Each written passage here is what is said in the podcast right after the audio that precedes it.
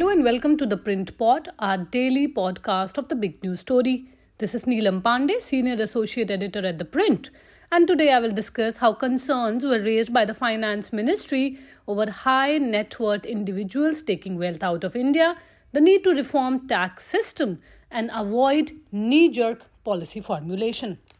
The issue of how to control and curb the flow of money leaving India seems to feature prominently in the minds of the Modi government's officials of late, with the latest sign being deliberations at the Ministry of Finance on the flight of capital of high net worth individuals, HNIs, out of the country, the print has learnt. The government had earlier this year announced a hike on tax collected at source TCS on international transactions, while Prime Minister Narendra Modi Sunday voiced concern over the trend of Indians going abroad to get married.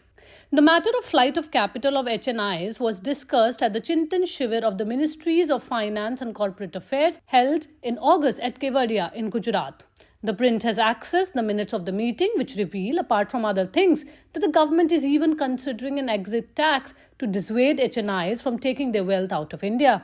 The meeting was chaired by Union Minister of Finance Nirmala Sitharaman and attended by Union Ministers of State for Finance Pankaj Chaudhary and Bhagwat Kishan Rao Karad, among other senior officials of the two ministries.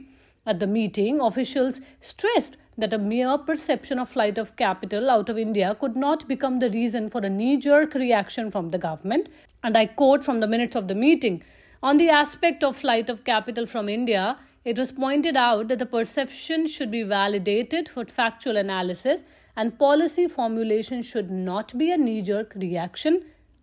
Unquote.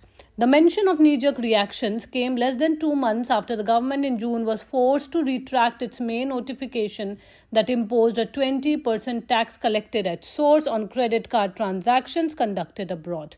The May announcement that included credit cards within the ambit of TCS had met with significant pushback from critics and supporters of the government alike, which prompted the issuance of a detailed FAQs document explaining the government's rationale before it was finally revoked in June. However, the hike in the rate of TCS on other foreign remittances from 5% to 20% as announced in Union Budget 2023 remained in place and came into effect on 1st October this year. And I quote again It was also pointed out that we should decide on the approach to be taken in policy, that is, whether we should take a positive approach for retaining capital or a negative approach of introducing a regulatory bar on flight of capital. Unquote.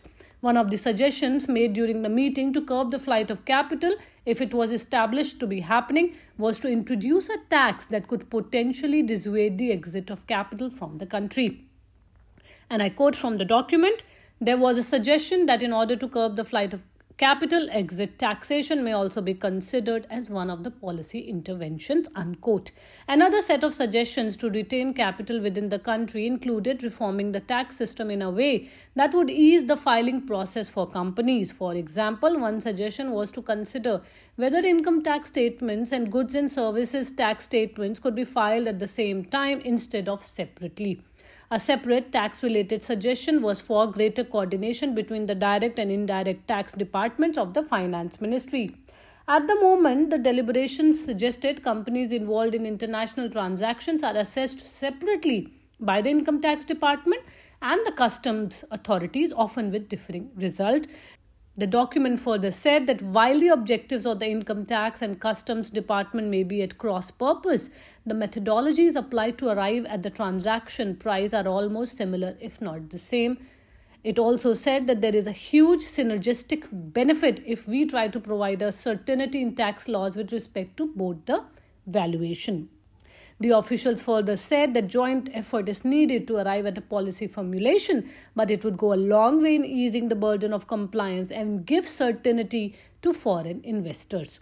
The Henley Private Wealth Migration Report 2023 estimates that India will see a net loss of about 6,500 HNIs in 2023 which is less than the net loss of 7,500 in 2022. In both years, India has been placed at the second and third position, respectively, in terms of absolute number of HNIs leaving the country. China is at the top spot in the rankings. The issue of Indians going abroad to spend Their money was also mentioned by PM Modi during Mann Ki Baat said, and I quote, These days a new milieu is being created by some families to go abroad and conduct weddings. Is this at all necessary, he said, if we celebrate the festivities of marriages on Indian soil amid the people of India? The country's money will remain in the country, unquote. This is Neelam Pandey, Senior Associate Editor at The Print, bringing you this podcast. Do listen to the best news analysis from the Print's table every day. We will be back tomorrow with a new episode. Thank you.